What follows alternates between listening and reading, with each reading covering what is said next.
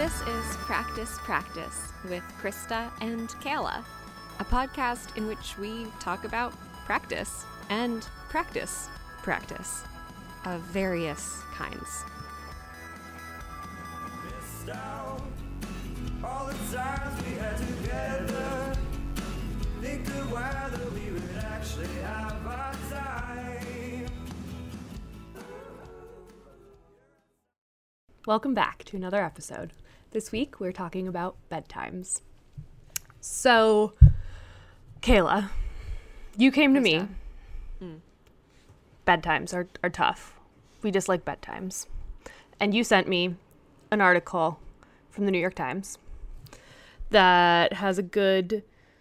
And I love these articles. I've read so many of the same article telling me the same things I should do to have a good bedtime. And I have listened to many things.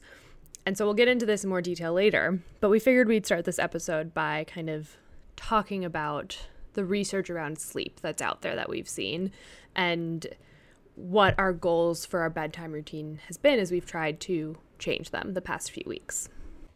We have this one article that we're kind of referring to that. I mean, there's so many articles like this, but this particular one is in the New York Times. It came out in March 25th, so right when we were going into lockdown. It's called How to Get More Sleep Tonight. It's written by Adam Popescu. And basically what it's talking about is like creating and maintaining a consistent sleep practice and schedule that works for you so that you can get good sleep and be healthy and well and keep the anxiety at bay and all the good stuff with bedtimes. Oh, the anxiety. So some of these tips are like set a hard curfew for all electronics, stay informed but don't look at the news right before bed. I'm just reading like the subheaders from this. Move your body, raise your heart rate every day, but not too soon before bedtime. Try some meditation. Don't eat before bed. Don't drink yourself to sleep. Take a bath or a shower an hour and a half before bed. Get into clean, nice sheets. Love clean sheets. Those are some of the tips for, apparently it's like real important that you sleep. So according to this article, the American Academy of Sleep Medicine recommends 7 to 8 hours of sleep a night. I'm quoting from this article. A 2015 study found a direct link between shorter sleep times and an increased risk of getting a cold for healthy adults aged 18 to 55, specifically those sleeping less than 5 hours or between 5 and 6 hours had a greater likelihood of catching a virus than those sleeping for 7 hours a night. The science is simple. A good night's sleep supports the release and production of cytokine, a protein that helps the immune system quickly respond to antigens, foreign substances which cause the body's immune response to kick in, according to Dr. Medley. So apparently missing as little as 16 minutes of sleep tonight could harm your cognitive functioning tomorrow, since shifting sleep rhythms can slow or speed up our body's internal clocks, which basically has the same effect as not getting enough sleep. Which is crazy to me how much we rely on like unplugging and becoming comatose or unconscious every single day. Yeah, pretty crazy.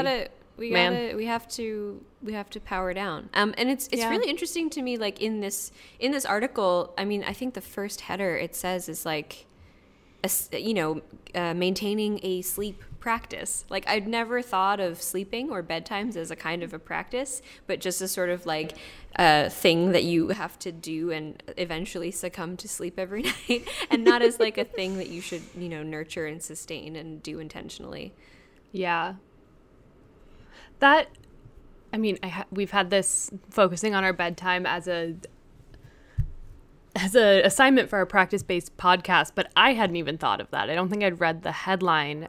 And I think that's a shift in how I frame going to sleep that I need to do. Because, I mean, looking at this also, something that really stuck out to me, other than the quote that you just pulled out, which is, we are so sensitive to how much sleep we're getting, is just that, like, setting curfews for things is really important, and that's really hard for me. And something that is, like, I'm really good at being like, all right, my phone's not going to be in here. I'm not going to have screens. I'm not going to, like, things where it's has to do with more, like, physical things going in a different place than the bedroom. I've got that on lock. Saying, oh, it's time to go to bed. My body's like, no. So what, not right okay, now. So how would you describe, like, your current? Well, okay, so your sleep practice before our, like, this assignment that we've given ourselves for the past couple of weeks. My bedtime before we decided to discuss our bedtimes and try to improve upon them. Very much no screens. I have no TV in my bedroom. I don't allow my laptop in there, except for during the day if I'm, like, watching a YouTube video and decide to clean my closet, then I'll bring my laptop in. There are always exceptions to the rules. And I started at the beginning of quarantine taking CBD tinctures every night to help with sleep, which I found just to help with, like, the soundness of sleep and getting to bed. I've been a chronic insomniac for as long as I can remember. I'm, like, someone who just stays up late and gets bursts of energy late at night. And then my body just wants to wake up late. So it's kind of always in a state of, like, trying to course correct that to fit in with society. But even before we did this, I started doing morning meditation classes, and that was getting me up. And then my bedtime was weird because I would, all of a sudden, was getting really sleepy at, like, 11 o'clock at night. And we would just kind of, like, fall asleep. And I also hadn't had anything at the beginning of quarantine, and something that I wanted to, like, course correct away from was reading the news right before bed. I would bring my phone into bed with me and would just be on a, like, death scroll. There's a, like, internet term for it now that I can't remember. But a death scroll, an anxiety scroll, it's something like that. And, like, so that's kind of how I would fall asleep. And there weren't many books or anything that I was, really catch. I wasn't even able to read at the beginning of quarantine. I just, like, couldn't focus. So I mean, I answered your question and then kind of teased what my bedtime goals were for the past 2 weeks. Well, I think what I've realized is that I did not have a bedtime practice. I didn't have one before before we started talking about this stuff. And I didn't have one growing up. Like, I never had a routine. And for the past few months, it was just like, sleep, bedtime, going to bed was just a kind of eventuality of the day when I couldn't finally continue to outrun bedtime. Like, it just was a thing that I knew was supposed to happen, but that I wasn't, like, doing intentionally. Like, and I, like, got in bed and did the, brushed my teeth and washed my face and got into pajamas. It wasn't like I was falling asleep standing up, but it was like a thing that I knew I had to do, but it was always with dread. Yeah. So I think I realized, like, I do not have a bedtime practice. And so this past couple of weeks has been a really nice little, like, experiment in trying on a bedtime practice. And it's not like the rigorous, like, I don't do all the things, but the one thing that I've discovered is melatonin. I love melatonin. Melatonin is bae. Melatonin has changed it all for me. It has changed everything. And I know this isn't necessarily like a bedtime practice, but for me it has enabled a practice. That's important. The nice things that enable a practice. Yeah. God, melatonin. Yeah. I've never tried melatonin. I gotta get on that train. Oh, it's so good. You just are sleepy. It just makes you sleepy, and it's so nice. It's like, yeah. So what I've started doing every night consistently is I will around, and we talked about this earlier, but also like getting ourselves into bed earlier and like giving ourselves actual designated wind down time, because like for me it was always this pattern I was in of like, it would get to a point where I had, watched X number of TV episodes, and it would be like 11 p.m. and I could play the next, press the next button on the episode, or I could like get my ass to bed, and I would always just let it happen, like just let it autoplay, and it would be this kind of like sabotaging thing that kept happening where I was just like, well, I'm, whenever I lie down and close my eyes, all of the anxiety that I've been pushing away, it comes up and I don't want it. So I will just distract myself and consume TV and stay awake watching the TV until it gets to a point, not that I'm so tired, but that it's late enough that I recognize that like I'm gonna be fucked up tomorrow, and then I have to go to bed, and now I feel guilty about it because I did a bad thing and stayed up too late, and so now I'm like, it's really late and I have to go to sleep, and I know that I have to go to sleep, but I'm not tired, and so it would just always be this like it was like this really guilt-ridden task that I knew that I had to go to sleep, but I so didn't want to. That rings a bell for me. I think because I have not succeeded and I have been kind of in that like guilt spiral the past maybe like week or so of just kind of like, I'll do my like face washing routine, get into my pajamas, like fill up my water bottle, do the things that are like not in my bedroom, that is like to get ready for bed, and then I'll like lay on my couch with my phone and like start scrolling through something, and it leads to that same like guilt of like, oh fuck, now I'm at a place of like, I'm gonna feel worse tomorrow, or I might oversleep my alarms tomorrow, like, because I'm a chronic alarm oversleeper, like my body does not hear them.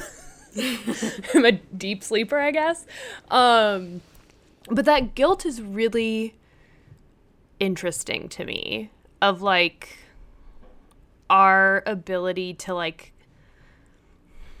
withstand that guilt, or almost like need it in order to take action. I know, it's dark. I mean, it's not like a super nice motivator to have, but it is the one that I have for most things that I do. But for bedtime, I remember discussing this with you. I think my main goal the past couple of weeks was just to create a bedtime that I would enjoy, create a nice bedtime for myself, like tuck myself in, instead of Did you do it? Yeah. And yeah. I mean, I will like get into bed. I don't know. I think the melatonin has really, I'm like really in love with it. I will get into bed all cozy, having done, skincare and pajamas and feeling like I'm a baby and I'm ready to go to sleep.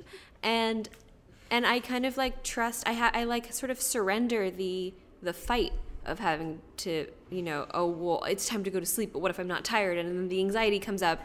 And instead I'm just like, I will be tired. I will be tired and I will go to sleep. Melatonin will take care of me.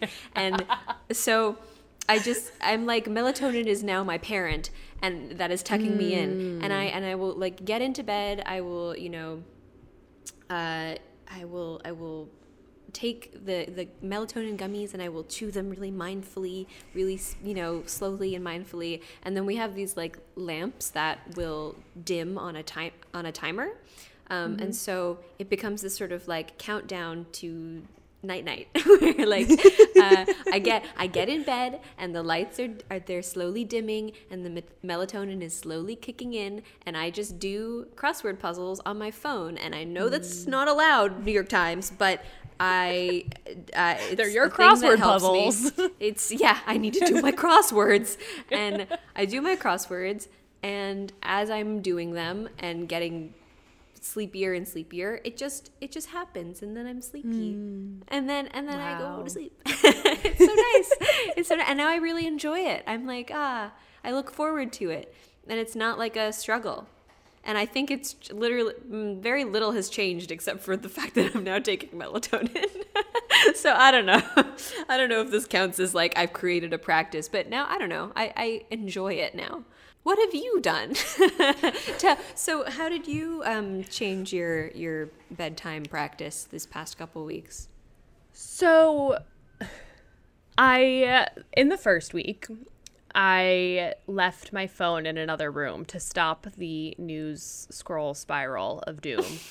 I love it. I love not looking at the news. And now my news consumption is more limited, but I feel fine with that right now because the anxiety that comes with the state of the world is so paralyzing that I know it's just not productive for me. Right, it's not like you're not trying to like stay in a bubble of not total ignorance of what's going on in the world, but do you have to consume that information before bed? No, not at all. Not a good time for it. No. And I don't want to do that when I wake up in the morning either. And like that would also be something I would like reach for and do. So I did that, and I'm very happy with that. I also started reading, because we talked about last week our routines from childhood, and kind of I never thought of that as being a template for a routine now. Now I'm not commuting. That was the place where I had transferred all of my reading once I moved to New York. So, and I like love reading on the subway, but now that I don't have that, I wasn't reading and just was kind of like, I don't know how to read anymore. What happened? So I instituted a pre-bedtime reading time, which was going great. But then I decided to read A Little Life, which is a very depressing book that is just a book of trauma. It is 700 plus pages of really bad child abuse. It was so sad, and every time I picked it up, I was like, I have to finish this like scene. I can't leave this open-ended, but I need to know what happens. Like, this is so sad. And the book is very well written. It really like pings into a lot of like nostalgia things about it's just, don't read it. Definitely don't read it. I don't plan to. I don't like to consume media that makes me feel things. Yeah. Have you finished it? I finished it, but I ended up staying up until like 2 a.m. a few nights because I was just like, I need to keep reading. And it's kind of rare that you find a book that makes you want to stay up and also makes you sad. And I mean, it was a bit of a relief to be like, oh, I'm feeling sad about something not current state of the world. And now I'm reading. So I finished that, and my bedtime routine was kind of, or the time of which I would go to bed was like all out the window, and like I'd screwed up my schedule, and like it's always hard to get back into a time, especially like for me, someone who sleeps through alarms, like getting up with my alarm is something that I've always struggled with. So there's no necessary like feedback or nothing to kind of like kickstart the routine that I want. And then I started reading a book by Ottessa Moshfegh, who's a talented writer, but her stories are, there's always something really surreal and often disturbing in them. She wrote My Year of Rest and Relaxation, and then this one is Death in Her Hands. And it's just making me really sad. It's a big bummer. Like, I thought it was going to be like a fun murder mystery, and it like kind of is, but it's also just not. Like, I, spoilers, like, hit fast forward 10 seconds if you want to read the book, but like it's just about an old woman kind of losing her mind after her husband dies when she's living alone. And and it's also about how like America sucks. And I just, so I like get to bed and I'm like, all right, I'm really happy to be reading, but oh, this is a bummer and I just want to read it, but now I'm just kind of like agitated from this. So maybe I just need to stick to reading like interior design magazines before bed, because I love reading or like having a book in my hands. Yeah, I think that you should have a pleasure, have like incorporate pleasure into bedtime. Not that like there can't necessarily be pleasure in you know, painful literature, but you know, sometimes you want kind of dumb art to consume and not serious art, I say, as a maker of sometimes pretty serious art. But yeah, I mean, it uses a lot of, it can be exhausting and not in a sleepy, nice bedtime way, but in like a having to do extra. Yeah. To make up. I mean, I don't know. There are people, my partner for one, who like will watch a TV show together or a movie, and a bad, sad thing happens in it, and then we go to sleep, and I'm like still crying about the thing, and I'm thinking about it all night, and I'm like, oh, but that thing happened to that person, and he's like, no, it didn't. It was fictional. It did not happen. And it didn't even happen to you, even if it did happen. So, like, it's fine. And I'm just, like, will be consumed by, like, the feelings and experience of a fictional character. And so I, like, it's too, I don't know. My brain is too permeable for, like, consuming art and literature and the, you know, media that like matters and is real. Yeah. I need like dumb stuff. Yeah. Like dumb and nice. Yeah. I'm wondering, like, I love another friend of mine is reading the biography of Eve Babbitts. And have you read anything by her? Mm-mm. This is becoming an episode also about books. It is. Yeah. Which I'm fine with because I love books. They do bring me so much joy. I don't really read books. I don't really read books. Book. Plural. I love like an Eve Babbitts because it's just about like LA and sunshine and sleeping with rock stars, and like I love a book that's like depositing you into a world that I'm probably a little nostalgic for aesthetically, and then just like you go into that world, you're like, ah, yes, beach time. I am soaking up my vitamin D. Now it's time for bed. How wonderful. And then I guess I happen to reach for opposite books while trying to focus on bedtime. But yeah, I'm the same way. I've always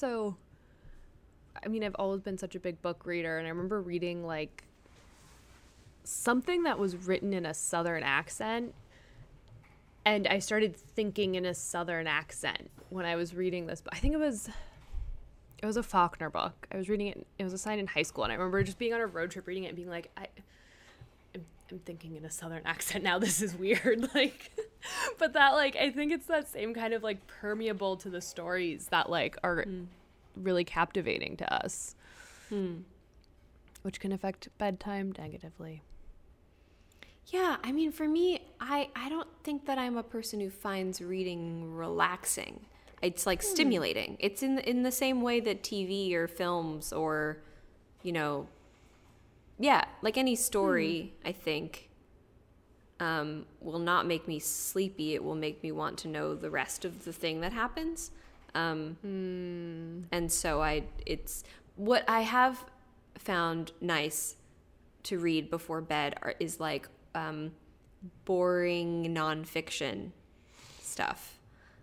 Yes. Yeah. Like, and I'm not talking about like smart nonfiction, like no history, you know, but like in the kind of like for example, by my bed is The Gift. Do you know that book? I think I read that in middle school. It's neat. It was gifted to me, and it's about you know gift giving cultures and like how gifts function in various types of societies, and then it kind of ends up or pivots to, I'm not all the way through it, but it's really about, actually it's about like creativity and creative practices and how creativity, like, or inspiration or art comes from kind of is itself a gift that is given to us, and then we pass it on, the gift cycle of gift. I don't know. Creativity. That sounds nice. Gift give. Yeah. Well, here's the thing. It's pretty good for falling asleep, so I don't really remember. I'm not paying super good attention to it because I'm like also falling asleep. Yeah. That's the thing with nonfiction books for me, is that reading them before bed, I just like am not excited. So it's not for me, the act of like reading in bed is a treat and something to look forward to and something to motivate me to get into bed. But for nonfiction, that motivation mostly disappears. Right.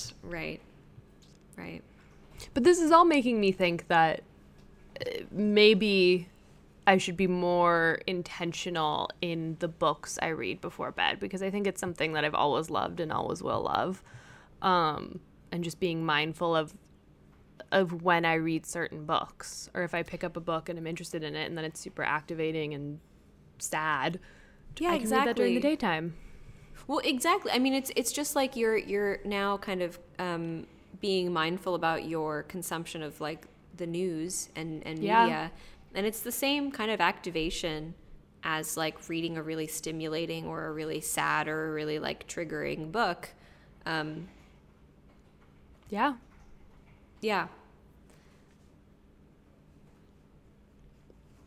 That's so. Have you been? Huh, yeah. It's not just reading. It's like you read the stuff on your phone, like you read the news, but it's, you know, not in and of itself like a relaxing treat. It's like you know, the things that you decide to put in front of your face to consume, and to create a nice bedtime atmosphere. Yes.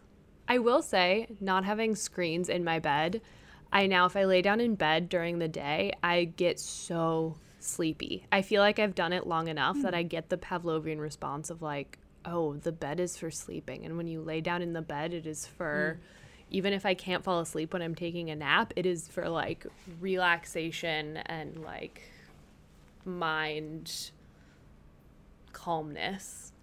Oh yeah, that's the whole thing. I mean, I think that's what they call like sleep hygiene, I say, with air quotes, like sleep hygiene, that like your bed is only for bed stuff, not for table stuff, and not for like, and it's just for bed stuff. and that you keep it only for bed stuff, and I think that also includes like working and screens.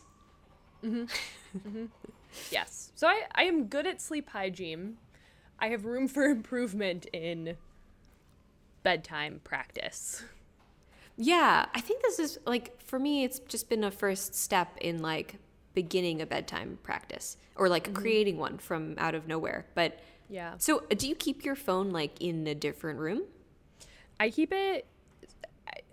Rooms in my apartment are a loose term. There are no like real doors here except for the front door. But I keep it in my living room on my like desk, the table I'm sitting at now. It's my desk/dining table.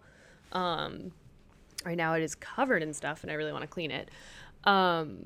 But so I just keep it out here. It's kind of where I keep my laptop. When I come out and meditate in the morning, it's like right next to, I have a bunch of plants in my windowsill and I'll sit in front of that. So like I can kind of also like check my phone, but like not necessarily get like lost in the scroll when I sit down to meditate, which I like as well. It's nice to. So, okay. So then, and then you have like, you have non-phone alarms for waking up in the morning. 2. So even when I had my phone next to me, it means I would have 3 separate alarm machines. I have the light alarm clock, which is the most life-changing thing. I'm like least likely to sleep through that. And then I have a Sonos that's in my living room next to my couch, which is also very close to the foot of my bed. And that will play, I have a morning playlist that plays for like 2 hours every morning. I'm very burpy. So can you describe like nitty gritty logistics of your bedtime? So I just want to get right into it. So I love this. So you now, at some point, you have kind of an alarm that signifies to you, "Hello, Krista, bedtime has arrived." And then your Sonos. At 11 p.m., we had talked about last week doing a 10 p.m. start my routine, which I haven't necessarily done because that's early. And 10 p.m. is really early. And like... So it's like the alarm goes off at 11, and that is what I want to be my signal to like wash my face and brush my teeth and get into bed and start reading at 10 or at 11:30. But even like last night I ate dinner at like 9. Like my days have such lack of structure where I think all I'm doing is trying to like do things on my to-do list. And that will change soon once I start grad school. But I think, I don't know. So bedtime alarm starts playing the like Crooners and Cocktails Apple Music playlist at 11 p.m. And I go into I just painted my bathroom light yellow, and it feels like a warm cocoon to like do my face. So I can do that. And... I shower after I exercise, so like usually that's not right before bed then, but it's a matter of just like washing my face. If I feel like I sweat for some reason, I'll like take a cold shower. I did read somewhere that taking cold showers 2 hours before bed for like 3 minutes, like as cold as you can get it, helps with falling asleep or like like a rapid change from like warm to cold, like increases melatonin production. That makes sense. I read this. I love your melatonin research. Yes. And I also love a really, really cold bedroom. When I lived in Colorado in middle school and high school, I would leave my window open during the dead of winter when it was below freezing. And my parents were like, "No, you're wasting so much energy and heat," but like our house was too hot. Like I couldn't fall asleep. Like I wanted to have a ton of blankets on me and I wanted all that weight. So like, God bless weighted blankets. I think we had zero control of the climate in our apartment growing up. We just had like loud pipes that would start clanging on at some point in the morning. But like other than that, I don't ever recall temperature being a thing. Could you, like, open a window if it got too hot in the winter? But I think it just, like, was cold. No, it was, like, cold. It was really, really cold. It wasn't hot enough. It was always cold. I think it was just always cold in our apartment. Like, the heat only went on at, like, a certain time in the morning, and so any time before that, it was just freezing. Oh, boy. Anyway, sorry to take away from your... No, just I'm very interested. Like, huh. Yeah. I'm always very interested to hear about the kind of small details that you experienced growing up in Soho in, like, the 90s. Well, we had this We had this huge, like, this industrial space heater that, like, hung in the corner of one of the rooms. Mm-hmm. So it was literally, like, when it was winter, it was a fan, but then you would, like, light a fire. I guess there was, like, a pilot light or something. I do not understand how it works, but, yeah. You were a kid. Then, you didn't have to turn it on. Yeah, yeah, but it was hot. And it would blow down hot heat. It was like a space heater, but like big for like industrial spaces. And so there was a switch, and I would like wake up in the morning and like turn it on and just literally just stand in front of it. And I would just stand in front of it for like, you know, until I was awake. Oh, that was, I guess that was my morning routine when I was a child. It's just like... be freezing and then turn on the giant industrial heater and blast myself with like industrial heat and then just stand there.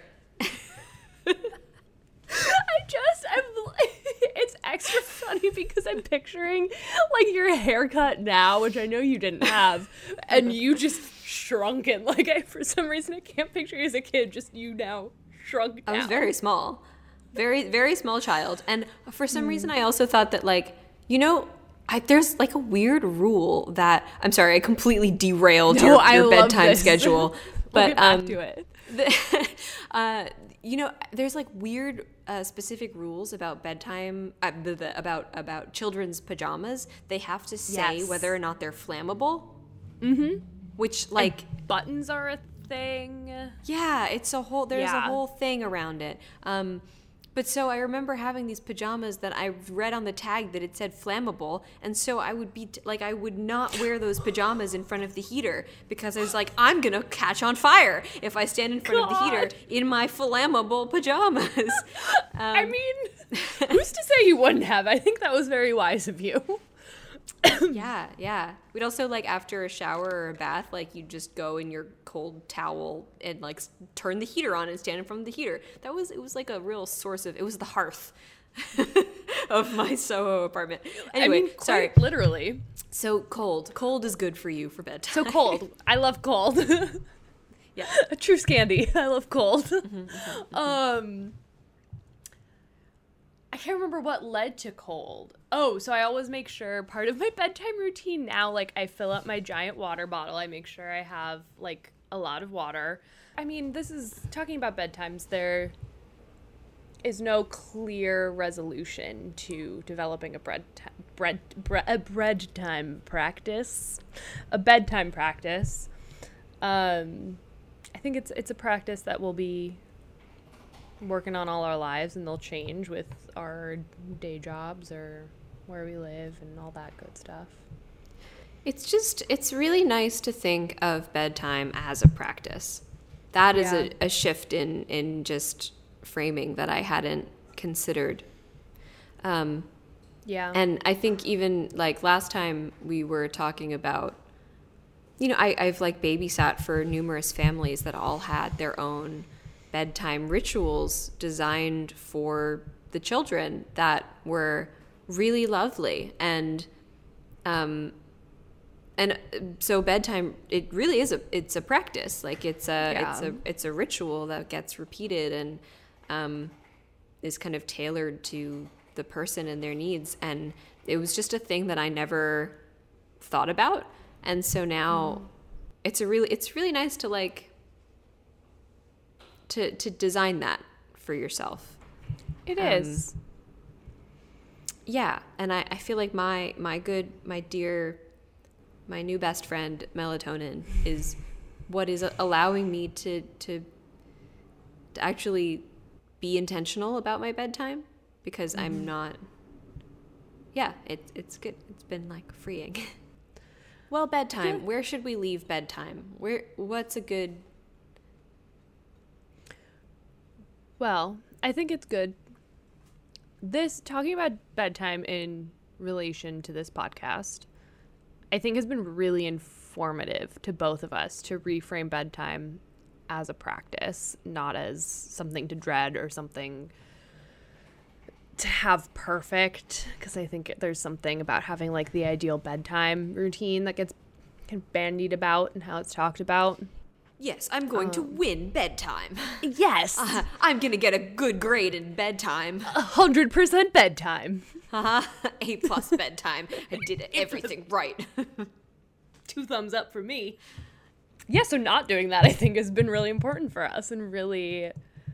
I'm very excited to go to bed tonight now. I will say that after talking about it with you, too. And I'm really excited to do melatonin research to find a vegan melatonin gummy. I also have a really, strong urge to watch a horror movie tonight, and I know that's not going to help with bedtime, but I really want to rewatch the new Suspiria.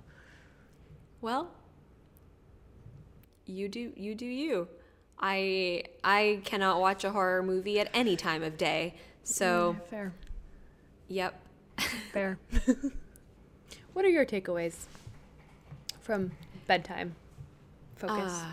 Bedtime focus. I was really grateful to have this, couple weeks to attempt to create a bedtime practice and to, reframe the way that I think about bedtime. And I really gotta credit my main pal, melatonin, because, we had conceived of this idea that we wanted to talk about the practice of bedtime, but and we'd been we tried it for a week of let's establish some kind of bedtime routine and then we'll check in about that. And I was really struggling with it, and that was generating a lot of guilt for me, and I just wasn't doing bedtime good. And now that I've found a way to remove some of that anxiety by actually ensuring that I will get to sleep at some point. It's just been, I just feel really happy to try different things around bedtime without, I don't know, the stakes feel lowered a little bit. Yeah, which is such a really beautifully radical shift in your mindset around bedtime. I'm very impressed. Totally. I was Krista, I hate bedtime, and now I like it, and I think the next things that I can do are try the other good bedtime tips, no screens, and maybe read a thing, and maybe hot shower. This is not the end of my bedtime journey. Krista, what are your bedtime takeaways?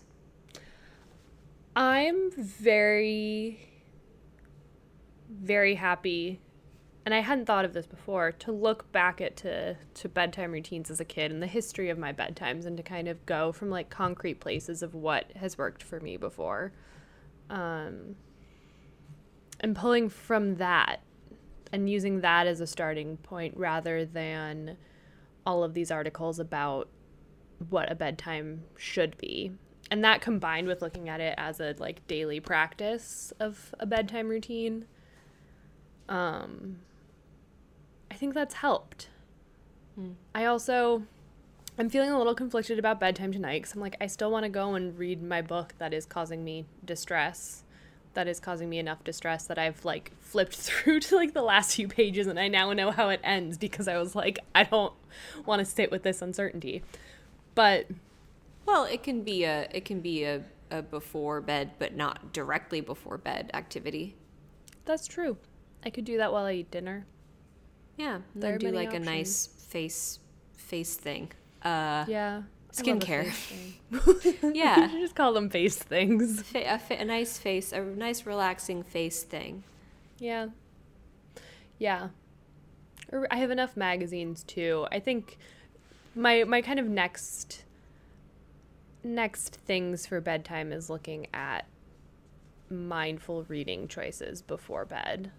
Mm-hmm. Because I feel like the hygiene is there. And then also, like, listening to my Cocktails and Crooners music alarm that goes off at 11 and abiding by that and kind of saying that I will go to bed, head to bed at that time, start my routine at that time, and keeping my word to myself. I think that's a very big thing. Yeah. Before this little, this past couple of weeks of this, whatever we're calling it, bedtime thing, like, I don't think I've mentioned it, but we have pretty finely tuned bedtime conditions that we've created. We have noise machine, make a good noise for bedtime. We have heavy blanket. That's good. We love heavy blanket. Heavy blanket, noisy, good temperature. And so if I didn't go good to sleep, it was my fault. I did it wrong. Yeah, seems like it's not great. Seems not great. Seems like I have a not great. Yeah. Yeah. So now it's not my fault if I don't go to sleep good. It's because I know melatonin will tuck me and take care of me, so I can do all the nice things. Because I stayed on YouTube before getting into bed. I have to figure out how to make it not my fault. Or to just put down the phone before when the alarm goes off at 11. The bedtime alarm. But that's interesting. We both have a lot of, we've already invested a lot of intention around the conditions of bedtime. Yeah. Regardless of how they adhere to specific lists about what bedtime should be, we've we had already been in a place of finding things to help, which helped to a certain extent, and then after that certain extent, it was became our faults again. Well, it was never me who actively pursued the perfect bedtime conditions. This was my partner, who has perfected bedtime conditions. Which I appreciate. It's very good and nice. And now, you notice it when you're not at home with all of your bedtime tools. Yes. Yeah. Nothing but like now being at home in your own bed. The melatonin piece. Yeah. Yeah. Now the missing piece is in place. And, yeah, it's the sensation of feeling sleepy is so nice. It's so nice. It really is. It was never a thing that I would ever get to enjoy. I never enjoyed the being sleepy. It was just a thing that finally happened, instead of being nice and being so nice and cozy and sleepy and what a nice feeling. And it was, that's nice. That's nice. I'm getting sleepy thinking about it. It feels so good. Thanks so much for listening, and see you next time on Practice Practice with Krista and Kayla. Thanks to Xander Wickstrom for the use of our theme song, What Do I Do Now? A real bop.